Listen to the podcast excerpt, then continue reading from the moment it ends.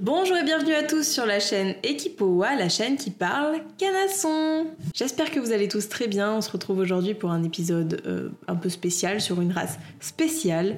Et je vais ignorer le fait que vous avez lu le titre avant de cliquer. Euh, voilà, laissez-moi faire les intros comme je veux. On va parler du Shetland. Mais avant d'entamer ce nouvel épisode, je vais déjà m'excuser un petit peu rapidement pour l'absence de ces deux derniers mois. Effectivement, sans rentrer dans les détails, j'étais assez occupée par un certain mémoire que j'ai d'ailleurs fait sur ce podcast, euh, trouver un emploi, etc., etc. Bref, c'était une période assez rude, mais me revoilà et on va enfin pouvoir reprendre un bon rythme. Donc petite pub gratuite, n'hésitez pas à me suivre sur TikTok pour plus de fun, Insta pour plus d'infos sympatoches, et puis voilà. Allez, sans plus tarder, on reprend notre sujet. Donc si je vous dis qu'on va parler d'un petit poney vif qui n'a rien à envier aux techniques de torture du diable, je pense que tout le monde comprend très bien de quoi je veux parler. Effectivement, c'est le Shetland. On va commencer par une petite description un peu rapide et ensuite on pourra passer aux 5 faits. Premier point, le nom de la race ressemble assez fortement au mot shaitan, donc diable. À coïncidence, je ne crois pas. Ensuite, il fait entre 76 et 107 cm. Il peut être de toutes les couleurs de l'arc-en-ciel, même si un Shetland bleu, bon, c'est un peu chelou quand même, mais sinon, toutes les robes sont autorisées. Il pèse entre 150 et 200 kg, ce qui est pas énorme, énorme. Il a une espérance de vie assez longue par rapport aux autres races, parce que, bon, bah, c'est assez résistant, ces bestioles-là. Il est originaire des îles Shetland en Écosse, d'où son nom, parce qu'ils sont pas allés chercher bien loin. Et enfin, cette race se positionne en deuxième place derrière le poney français de sel en nombre de poulinières mises à la reproduction et en nombre de naissances en France. Donc nos petits chètes, ils pèsent dans le game. Ah oui, dernière chose, même si ça coule de source, il est surtout utilisé pour faire monter les enfants, donc dans tout ce qui est club, pony game, balade, attelage, bref. Après, ça peut un peu tout faire avec un petit pilote. Et maintenant, on va pouvoir passer aux 5 faits. Premier fait, ils sont petits et ce pour une bonne raison. Les îles Shetland, c'est sympa, mais ça pèle et il n'y a pas grand chose à grailler. Pour pallier à ce problème, et comme Dame Nature fait bien les choses, au lieu de leur donner des conditions de vie sympas et tout, elle les a tout simplement réduits en taille pas folle la guêpe. Bon, en vrai, ça s'est pas vraiment passé comme ça. Disons simplement que c'est les plus petits formats qui ont le mieux résisté à ces conditions de vie et qu'à force, bah, il y avait plus que des petits. En gros, si sur 10 chevaux, seuls les 3 plus petits survivent, bah, c'est les seuls qui vont faire des bébés. Et si les deux petits font des bébés, bah, les derniers ils vont pas faire 1m80. Donc on se retrouve avec que des petits formats et c'est pas plus compliqué que ça. Pour vous donner un aperçu de la météo là-bas, sachez que petit 1, l'archipel est coupé du monde extérieur par la banquise de début avril à début décembre, et petit 2, la température mensuelle moyenne est inférieure à 0 degré pendant ces 8 mois. C'est bon pour vous? En dehors de ça, le climat est plutôt nuageux, humide, avec des vents violents, bref, très sympa. Et même si la glace elle fond un peu plus ces dernières années parce que réchauffement climatique, etc., cette glace représente quand même plus de 80% de la superficie, même en été. Tout ça pour dire que nos minus, ils ont vécu dans les pires conditions pendant des milliers d'années, et maintenant vas-y que ça se plaint quand tu donnes la bouffe à 8h12 au lieu de 8h quoi. On peut passer maintenant au deuxième fait. Les premières preuves de sa présence sur les îles Shetland remontent à l'âge de bronze. Nos petits chètes, ils datent pas d'hier et ils dateraient même de l'âge de bronze, donc la période entre moins 3300 et moins 1200 avant Jésus-Christ, selon les ossements de petits poneys retrouvés datant de cette époque. Selon les chercheurs, ils étaient d'ailleurs déjà utilisés pour des usages domestiques, soit transporter des trucs et travailler la terre. En gros. Donc ça nous fait poser la question de l'origine de nos petits nains. Que sont-ils allés foutre sur une île? Bordel évidemment, ils sont pas venus à la nage, c'est pas non plus des dauphins mutants, et on a plusieurs théories sur le sujet. Là, je vais vous en exposer deux parce qu'on n'a pas non plus euh, toute la nuit, mais euh, voilà les plus probables. La première et la plus probable serait celle des chevaux de steppe eurasienne qui s'y seraient introduits euh, pendant l'ère glaciaire. En gros, c'est des chevaux qui habitaient entre la mer Noire et la Mongolie, si vous situez à peu près, qui se sont paumés et ont atterri en enfer, tout simplement.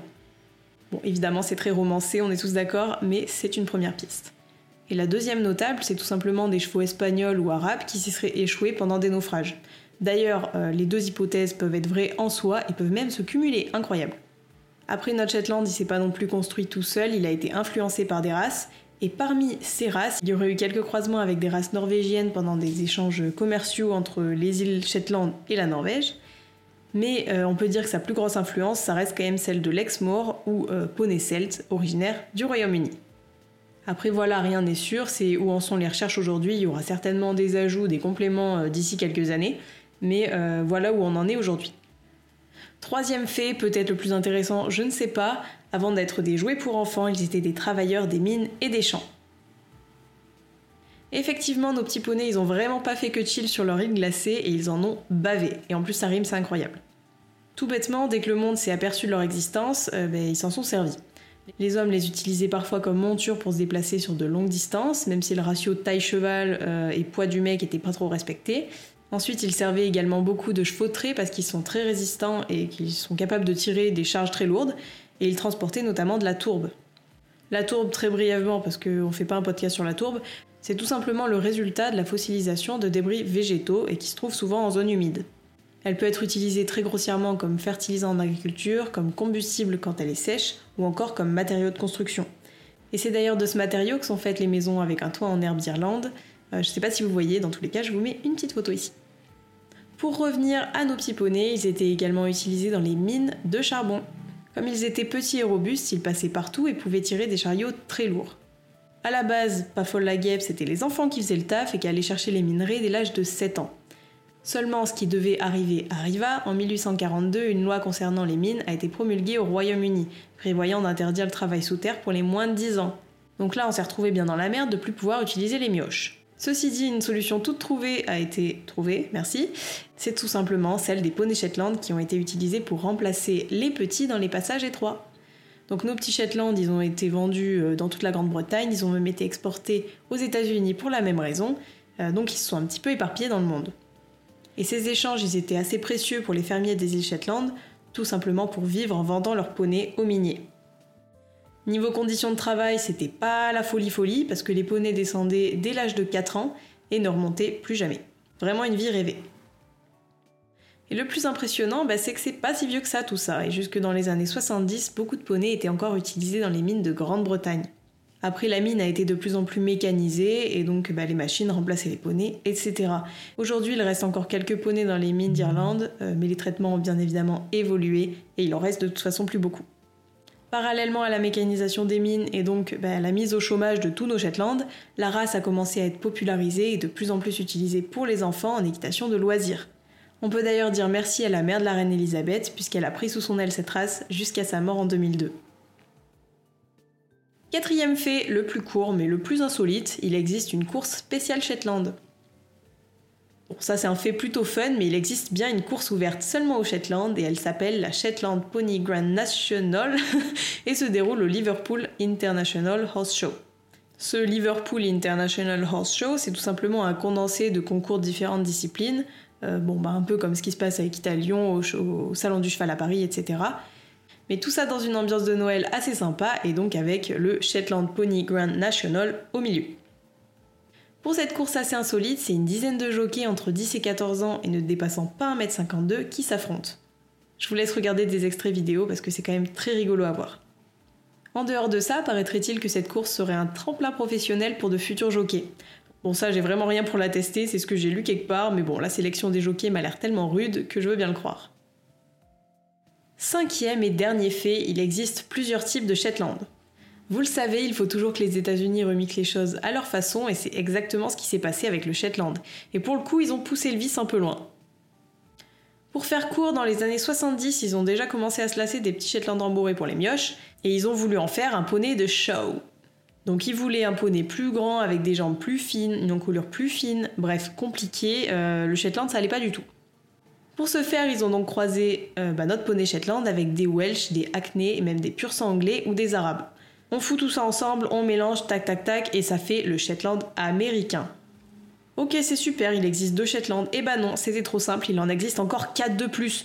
Non, en vrai, c'est pas 4 de plus, c'est tout simplement que dans le Shetland américain, il y a 4 types de Shetland américains. Euh, quand je vous disais qu'ils avaient poussé le vis, c'est qu'ils avaient poussé le vis. Le premier type, c'est le type Foundation, et rien à voir avec le fond de teint, évidemment, MDR LOL, super blague. Ça, on va dire que c'est le type de base qui est là pour préserver le poney Shetland américain tel qu'il était dans les années 50.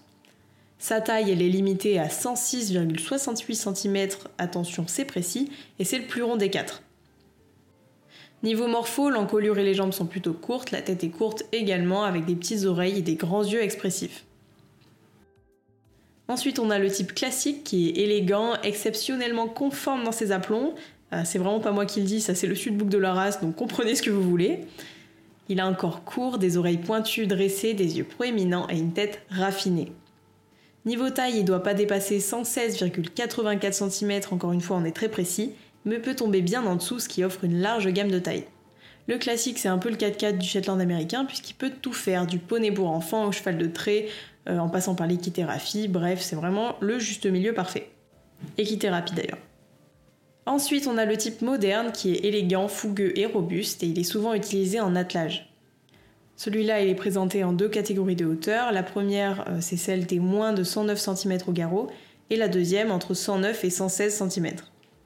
Et enfin, le dernier modèle, c'est le type Modern Pleasure. Lui, c'est tout simplement celui qui est censé être le plus facile, destiné aux non-professionnels ou à des enfants. En plus de ça, c'est le type le plus récent et il combine même style et tradition. Et donc, à côté de ça, à côté de tous ces Shetland américains, il existe notre gros doudou écossais qu'on connaît tous. D'ailleurs, je vous invite à aller voir à quoi ressemble vraiment euh, le Shetland américain sur internet parce que ça n'a absolument rien à voir euh, visuellement. C'est vraiment choquant. Bref, donc vous pouvez me dire aussi en commentaire si vous préférez bah, les modèles allégés, un petit peu pimpés euh, par les Américains ou le Shetland de base. Perso, j'ai ma petite préférence pour le Shetland de base, mais après c'est peut-être juste que je suis un petit peu trop traditionnelle. Voilà, c'est tout pour le Shetland. J'espère que mes petites infos sur cette race qu'on voit partout et qu'on côtoie beaucoup sans vraiment connaître vous aura plu. N'hésitez pas à commenter, vous abonner, liker si vous êtes sur YouTube.